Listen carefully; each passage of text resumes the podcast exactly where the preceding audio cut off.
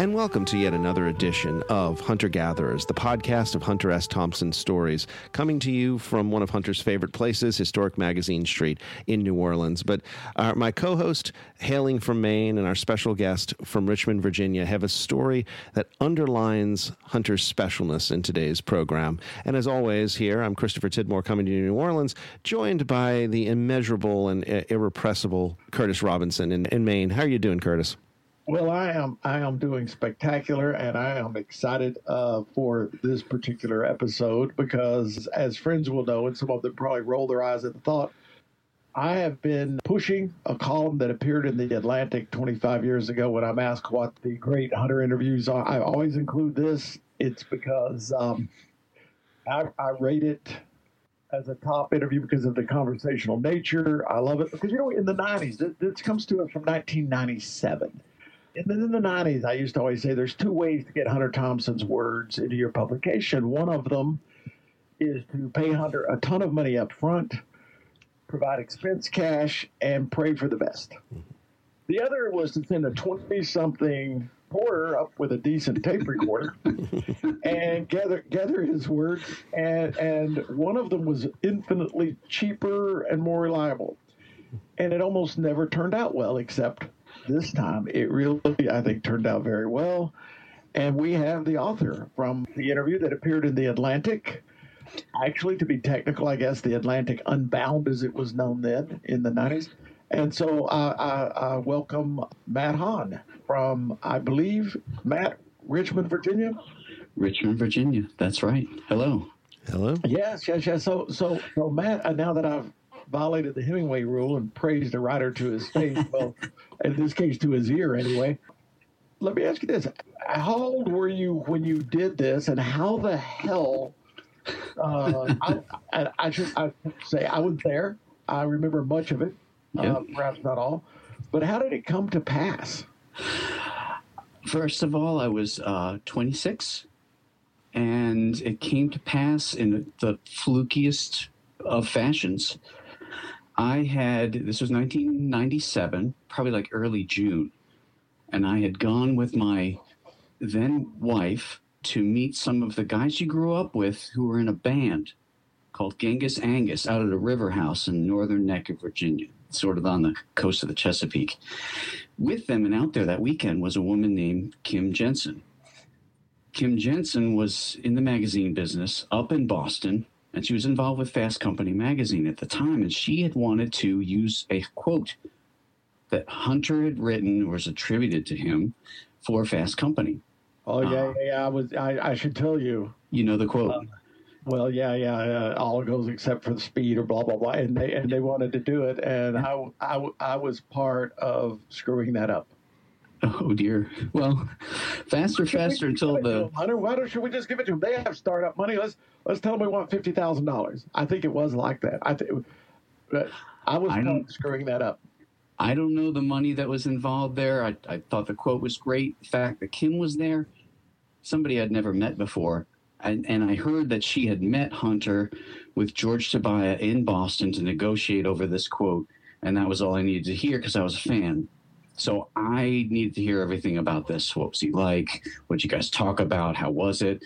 And it was great. And it came to find out she was heavily into the magazine business. Like, come to find out, she was COO of not just Fast Company, but The Atlantic and U.S. News and World Report. So we talked off and on this weekend, this trip there at the at the River House, and I, as a fan, was talking about all these things. This was '97. Hunter let's see, 25th anniversary of Fear and Loathing in Las Vegas, the book. Uh, uh, the edition was going to the Modern Library, which usually only happens when the writer has passed away. Um, Fear and Loathing, the move was becoming a movie with Terry Gilliam. If anyone was going to do a good job with that book, it would be Terry Gilliam. Um, and Hunter was turning 60, which, you know, I thought was important because, you know, this was the boy who never wanted to, to grow up. So all these things I was just bouncing off her, and she's like, "Oh, okay, okay, let's stay in touch." She gave me her card, and we all went home. That Monday morning, like the next morning, she emailed me and she's like, "Hey, we want to try and get an interview with him. we have something cooking. We've got a new website, theatlantic.com, it's the, the Atlantic Unbound. And if you want to throw your name in the hat and try and do this interview, we don't know what's going to happen. It'll probably just be a fax because that's how that was his preferred, you know, mode of communication. Email this guy, and Wen Stephenson. He was the editor at the time, just getting the Atlantic Unbound off the ground. So, so I did, and I made my pitch. Um, and it, it went well. And I think it was Wen who emailed George Tobias to see if we could make this happen. And he was like, you know, if we're fortunate enough to get it, we want a, an interview to run alongside an article that we're doing, like a critical analysis of Hunter's place in American letters. Yeah, yeah, yeah. I, I, I don't read that much. I think I read that when it came out, but I but I, Yeah. read, I read I read your piece at least. Yeah, yeah. times. And that's another thing, like Proud Highway had just come out too. So all these things were happening, right? So they they put you on. So you get that through uh, George. I think uh, uh, Tobia. Uh, Yeah. Uh, and so and so so it's set up, and Yeah. and they actually paid to fly you out there. Or did you have to pay yourself? They paid me, they paid my, my travel, my expenses, my lodging, paid for a rental car, threw in 500 bucks, and that was it. I was on my way. Couldn't believe it. You know, because I was all like, this So is going to be a fax. how, how did you know where to go? Did you have directions to the house? Did you have directions to Owl Farm? Yeah, I think I had them like written down. Because you showed I up think- on your own. You didn't show up like with a cab. I don't think you showed up. So you just sort of showed up. They knew I was coming.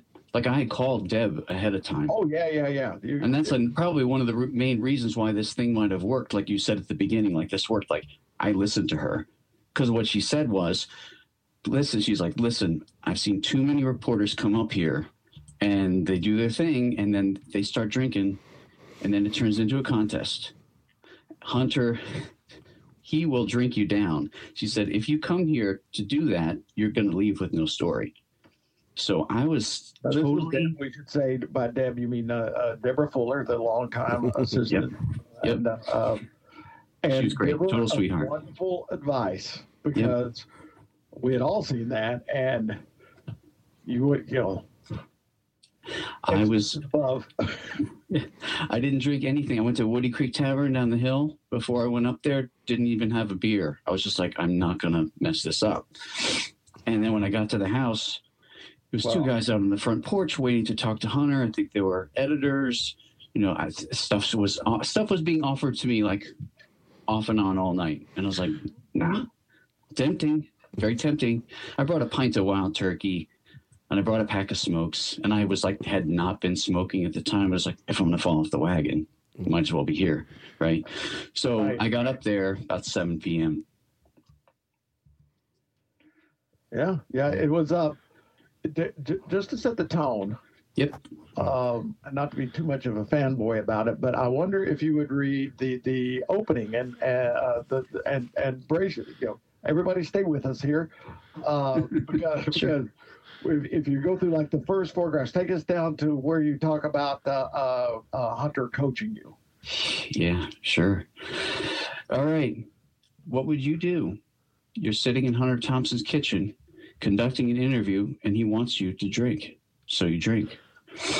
I had been directed to read aloud Thompson's farewell to Richard M. Nixon. He was a crook from Rolling Stone in 1994. An obituary fired off in a burst of rage. The author insisted it be read aloud to capture the right effect, and apparently I had not been reading with a proper and resounding emphasis. No, no, again, start over, clip your words. A glass of wild turkey and ice was placed in front of me, for elocution purposes, of course, and the reading proceeded, this time with the benefit of Thompson's coaching. All right, first, people, Hunter fans who have not read the obituary of Nixon should should immediately uh, make make a time to do that. And and what what struck me about this when I first read it was the wild turkey. So I was going to ask you, but you've already said you you brought wild turkey, and that's why they poured it because that that was there was very much Hunter Chivas mode. But the wild turkey crowd, Yep, which you which you were labeled as as soon as you walked in the door, yep, uh, was always welcome. And yeah, then- I- yeah. you were there. You talked a bit about the 25 year publication of Fear and Loathing. Yep. Um, but you also, it's, it's one of the few interviews where you ask him about the JFK assassination, and you got a straight answer. I got his answer, yeah, and what he, be- yeah, what he believed, sure. Talk about how his reaction, if you would, not is because because Hunter could get very animated when he tells this story, but nobody really captured it as well as you captured it in this article. Well, I think that, you know, first of all, he becomes more animated as the night goes on. I think that's worth pointing out because when we got there and I started, it was like 8 p.m. and he was just coming downstairs. It was like morning for him. It was like crack of dawn for him because he's he's totally nocturnal. As the evening went on, he became more animated. So by the time the question of JFK and the assassination came up in the evening, I want to say this was probably about 10, maybe 1030 and he was awake. He was awake. He was animated. He was, uh, you know, getting up. He was pulling a bottle of Fernet off the off the fridge, the top of the fridge, and pouring shots and you know, flapping his arms. And he was he was awake. To say it was third gear, third gear hunter. the, the polar gear. I would say that's yeah, that's what I saw. It was wild to see, you know. So tell us tell us what he said and what you wrote, basically. Let's see here. I have the interview here, and we're going through the parts where he had me reading the thing, Yeah, they're, they're, the, the obituary. but just just for people who are like, you can't bring up JFK and leave, and leave it there because, of course, he was Yeah. so associated with the family at one time. Uh, I think, and, and I, I have I have a copy here that it was carried out by the mob, but organized uh, by J. Edgar Hoover. Yep, that was his belief. Well, It, a belief that we know from other uh, conversations he had shared with JFK Jr. on repeated occasions. Yep. Um, but I'll, I'll I'll leave you to to it's it's difficult to paraphrase the, the entire thing, but but you also have uh, uh, uh, since we just mentioned the Nixon thing. Uh, That that obituary begins in New Orleans. and uh, it's a it's a particular interest to me, Matt. Um, for those who joining us, we're talking to Matt Hahn about his famous uh, interview with Hunter Thompson on Hunter's 60th birthday. Uh, and, and the Atlantic Unbound, and he's sitting with my mentor, Stephen Ambrose. I was Steve Oh, Steve man. Ambrose's research assistant. I went to work for Steve a year after this conversation happened, Oh wow. and um, there, we, we we'll close that loop. and so um, I, I'd, I'd heard Ambrose talk about Hunter uh, at various points. I never met Hunter at this, you know, this or later points. But it, the interesting part of how the interview was triggered, I was fascinated when you're talking about it and, and, and they're arguing. And Stephen Ambrose, everybody who looks at him just sees a, sort of a forceful of a guy. If you saw him in Nine Extinction Age days, but he had a wicked sense of humor. He had a uh, and he had a sort of a side grin. And in the end, Ambrose, who started out hating Richard Nixon, utterly hating the man. And he, nobody wanted, he didn't want to write about Nixon. He wrote about Eisenhower, who he worshipped. For those that want to know the story, it's, uh, we told it in other things. But he hated the man. At the end of it, he had this, as, as Steve told me on, on several occasions, he had sort of this grudging respect. He, he ends the last biography with the words, you know, uh, with uh, Richard Nixon, we, we, we uh, by losing Richard Nixon, we lost a little bit more than uh, we gained by him leaving office. And so he's kind of playing into that. You know, he really was kind of a nice man. And if there's a double entendre about it, Nixon hated Ambrose, only talked about him once and couldn't stand him. And this utterly triggers Hunter Thompson. I can imagine this happening, and I can bet. And I, what I was curious about from the interview was, it says it happens in New Orleans, and um, you know w- w- that that whole moment, and it and it goes down. But I'm curious. Did, do you say in the article where it happens? Where within the article it happens? You know, where where where, where the conversation with Ambrose actually happened. Well, I think the article just says that they were sitting in a house in New Orleans, right? Yeah. Except- yeah, they were, s- you know, something like that. Yeah. Except they weren't in New Orleans. oh. They were on Bay St. Louis. In the back of Ambrose, Ambrose had built a what is essentially a drinking room. Um, so he could smoke. Everyone wouldn't let him smoke, and they're sitting in the backyard together when this happens. So you imagine being in the out and sort of in the country, not far away from the coast, and uh, uh, it, Hunter can know he can scream to the moon that this is going on. So it's kind of setting that. So Oh wow. Funny, he doesn't mention that. He doesn't mention that he's staying at the Pontchartrain, though. yeah, I do remember him saying that he and Stephen were smoking together Yeah. and talking. I do remember that. And in in the interview, like he had he admitted his struggle with the piece. And at one point, if I, I think that he he wrote to Johnny Depp or faxed him or something, he's like, "It's on. It's up to you." He's like, he he was sounding like he was giving up. Like that's it. I can't do it. But he did do it. He said it was fear fear of failure that motivated him, Uh, which every writer is familiar with. Hunter was supposed to talk at, at Ginsberg. Hunter Hunter for a while used to joke that he's become the obituary writer for his for his age. Uh, there was Nixon. There was Timothy Leary. I think he, he he was supposed to write something for Ginsberg, and it didn't it didn't go well. I don't think Johnny ever showed up at Ginsberg's funeral though. Um, uh, um, and he essentially he used to tell the story that it was his watching the funeral on TV, and I think it, the way he explained it to you was really really good because his, and it started out with that thing you know where where, in the, in the in the obit he says you know that blatantly illegal uh, funeral, and it was and that kind of thing. I, I you know. It, it was really, really interesting the Nick, the Nixon stuff, and uh, uh, some of the and, and the link back to to to Ambrose. I'm trying to find it here. It's uh, um, it's really well put the way he says his his uh, he doesn't say self-serving, but he says you know a really skilled way Ambrose gets him to almost let Nixon off the hook. You know. Uh. Oh shoot! I'm trying. I, I thought I had everything uh, dog here, but I don't. Well, you look. When I got out there, I found and heard and learned that I apparently had missed Johnny Depp by a day. Like he left the day before with a bunch of hunters' clothes and the Red Shark convertible to head out to Vegas for the family. No, uh, uh, flip, uh, the, the odd thing was is that he was taking the convertible. He decided to drive it back to uh, California, uh, but the top wouldn't go up. If I'm remembering correctly, the top wouldn't go up, so they they just loaded him up with jackets. Uh, I heard a story about that once. That there's that big truck stop over the Nevada line, and and that he was tired, so he just pulled over and, and slept some in the back, and you know. And, some people came over because you know the, the big red shark was there and then the next day he gets up so so at least some people in this world walk around with the idea that that once they stopped at a truck stop on the highway between aspen and nevada and johnny depp was sleeping in the back of a car with no top Got That's up, wild. went in to get breakfast i'm like that that's a pretty good story Amazing. Yeah.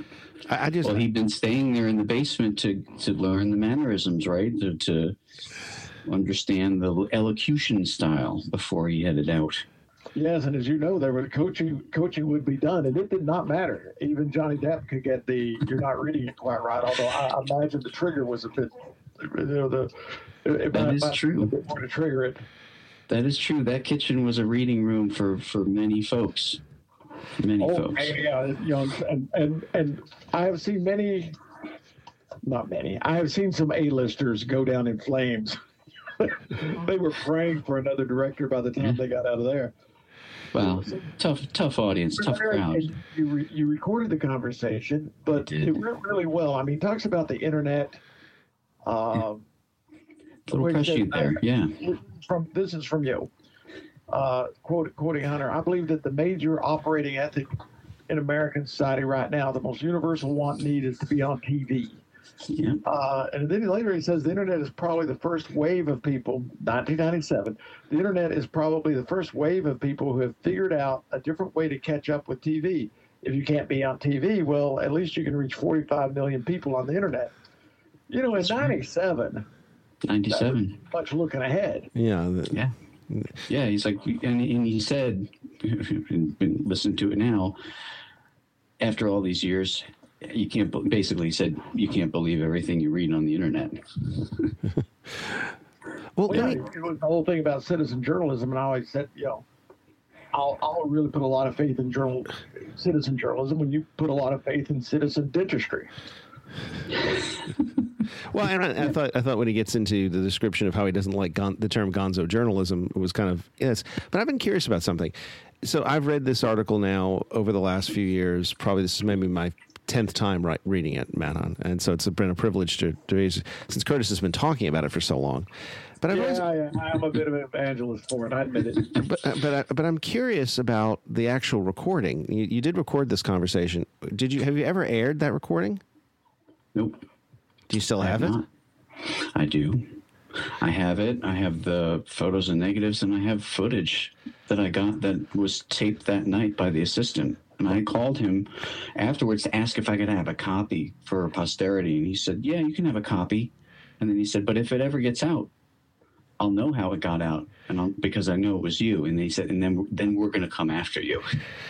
Well, it just so happens you be you're in the presence of uh, uh, Hunter's esteemed former editor, uh, Curtis Robinson. And Curtis, I would say that um, some people might like to actually hear the audio of this interview. Oh, I'm sure he wasn't worried about the audio getting out. I'm sure he was worried about the video getting out. um, um, yeah, it, it, it, it, it is interesting. I mean, there there's parts in here you know, uh, that I talk to people about all the time. Like, uh, were you surprised about his attitude toward Bill Clinton, who, after all, he had sort of campaigned for? Was was I surprised? Yes. No. Uh. uh No, I wasn't. I wasn't surprised at the time. It was ninety seven. So no, no, it wasn't. I I still have that recording I'll dig it out, but I, I, I, do have it. One of my favorite parts of your, of your piece.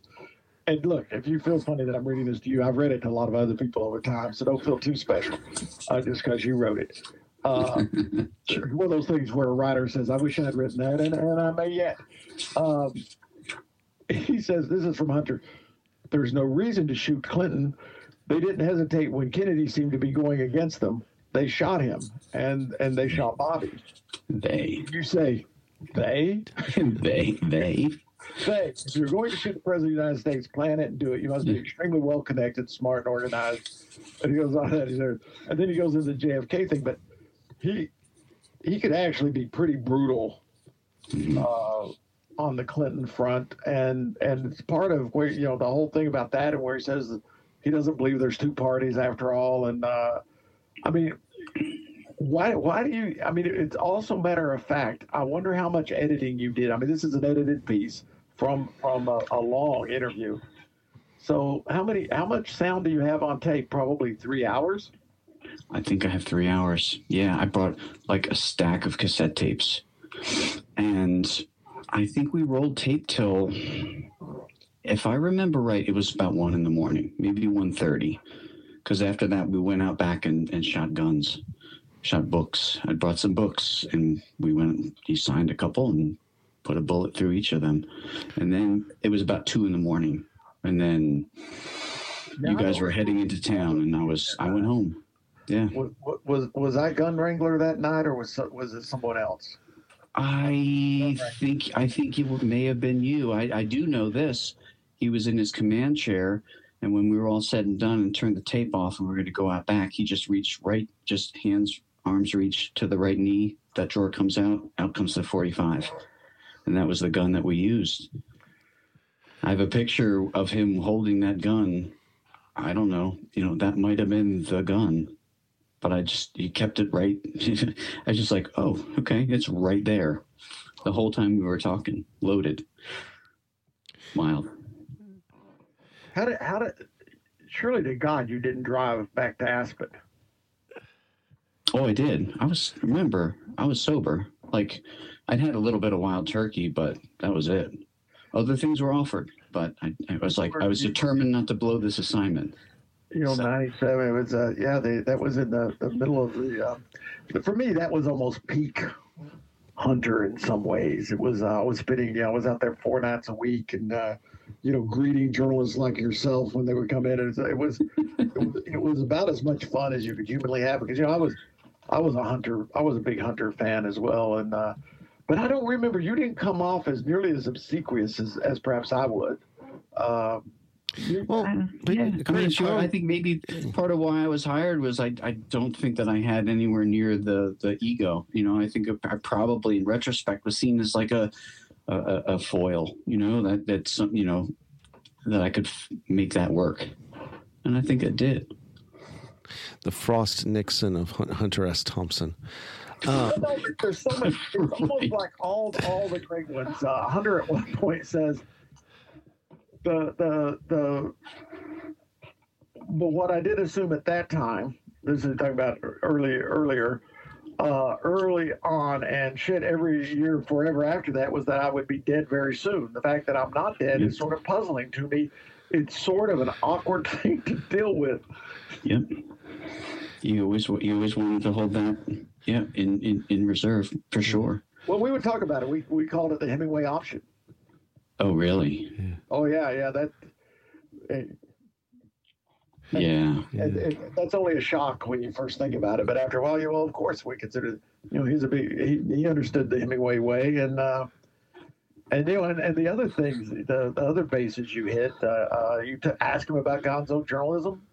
Yeah. Uh, not a fan, was he? Not that big of a fan. No, no.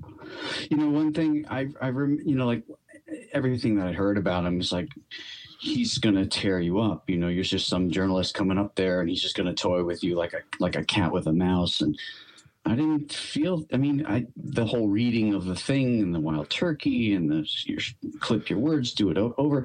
I can deal with all that. Like it, he was, he was very much a, a southern gentleman. He found like a week after I got home back to Richmond, he he called. Yes, it was two thirty in the morning I wish I'd saved that answering machine tape. I didn't, but he left a message.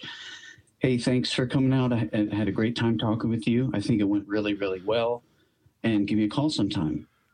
And and and so I did. And I, I called back and we had a conversation for a while. And he said, Hey, this is on your dime. Why don't uh, we hang up and I'll I'll call you back. We talked for a while. There were other people in the kitchen. You talked to him and he, and he worried about your long distance bill. Yeah, yeah you might have been in the room when I called back. And he said, Hey, uh, we're here in the kitchen. We're talking about uh, black hairy tongue disease. Do you know anything about that? And I was yeah, actually, uh, I remember this call. You were there, so you maybe you were there. And I said, I said, yeah, I, I do know about black hairy tongue disease. I had a roommate in college, bio major, and he had a textbook of all these the diseases and things that can happen to a human body when things get out of whack black hairy tongue disease is when the pH in your mouth is off and you you know get this fungus. And so yeah, I did, and I told him about it, and he thought that was great. And he's like, "Well, do you have a? You made the diagnosis. Uh, what's what's your treatment?" And I said, uh, "Well, you know, don't go down on peroxide blondes, I guess." yes. And uh, he, he, thought that was great. I was going to mention that unless you did. yeah. And then I, I called him back another time to ask if I could have the footage, and he, and he called me back, and you know, was, he was I mean, he was very southern gentleman with me. Yeah, you know what? When when the when the article came out, we saw it all. Eh, one of the one of the things, and I you know I wasn't an idiot fan of the article. I was I was like you know what. Uh, and I asked him. I said, "Well, you know that that's much better than we normally get. You know, what do you think the difference was, and, and, and he said, well, if you want a good interview, ask good questions. You know, ask good questions, you got good answers. And I think that's what it was. I think you came in with uh, decent questions, and there, there are examples where uh, you walked up to where people had gone one way, yeah, and you went the other way. You ask about New Journalism Gonzo, and then and then, then uh, you you went the you got to the point where someone would say, "Do you wish you'd written novels?" Blah blah blah. But you went the other way. You went, and I don't have it in front of me, but you went the other way, and you you said. Uh, you, you ask him, do you wish, should you have just done straight journalism? Yeah.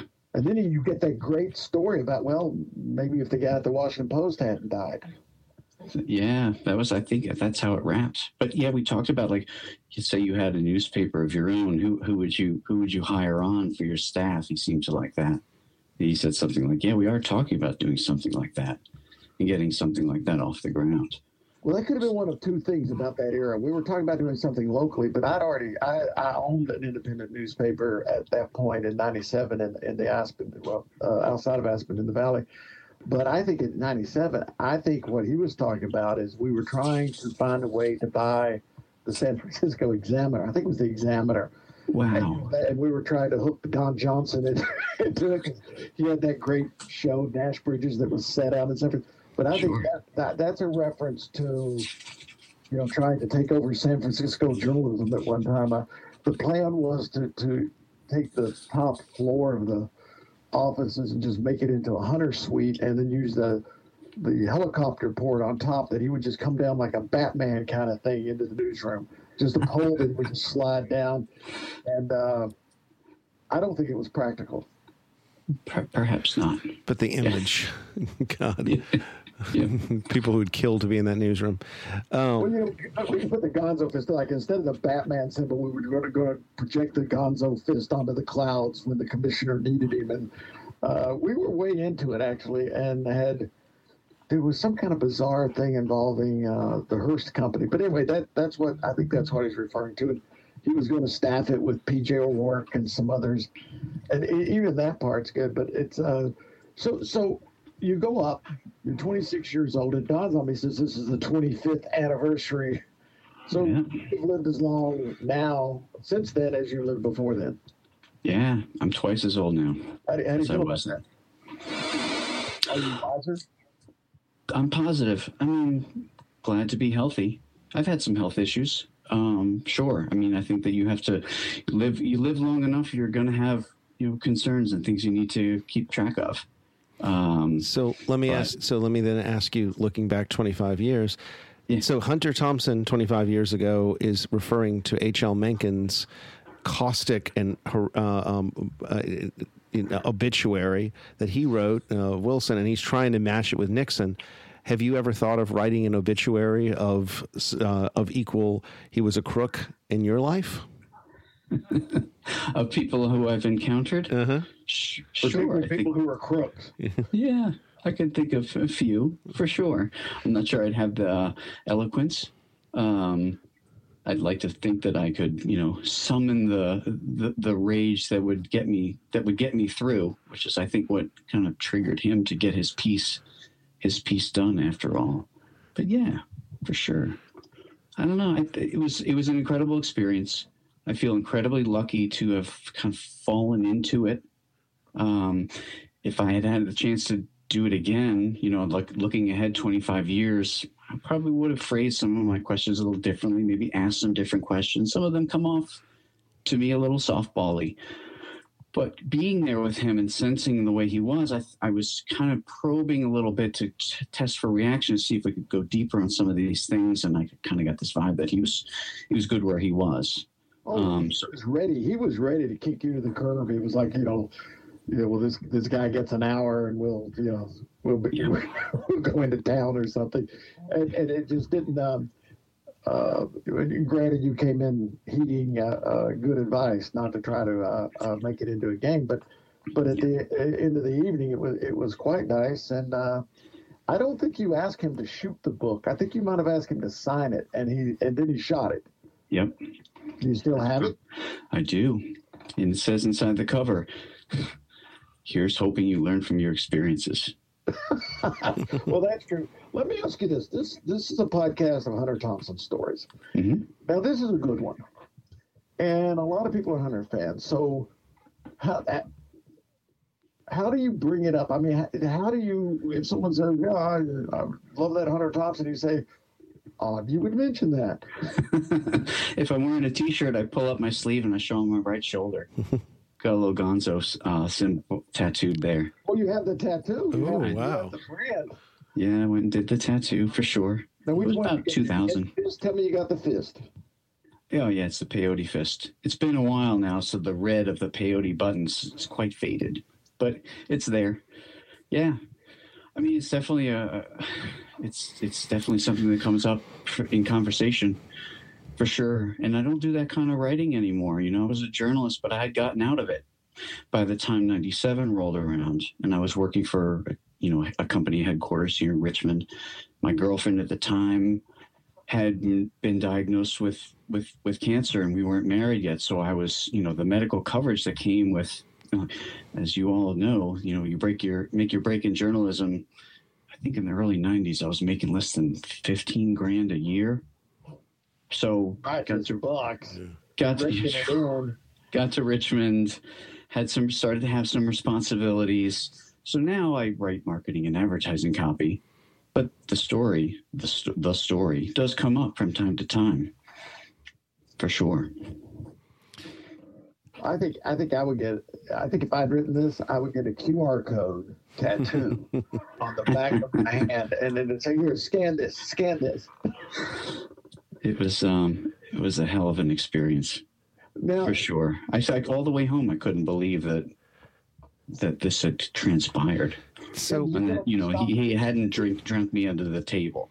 Well, no, no, no. It's uh, uh, yeah, yeah. You got to you got to be careful about. Uh, and, and people had to pick something. The, the the people who burned out the worst were the people who decided to stay with everything and compete on all fronts. but, you know, You so you've seen this? You've seen this happen? You've seen it transpire, Oh, Curtis? Yes, I've seen people. I've yes, yes, yes, and and when when when someone comes in, they're they're a little bit. People get nervous and they, they get a little cocky and they decide this is my time to party with Hunter Thompson. And Yeah. you know, Yeah. you watch, you got about an hour and a half, two hours, and, and Mm. you don't have to throw them in a cab.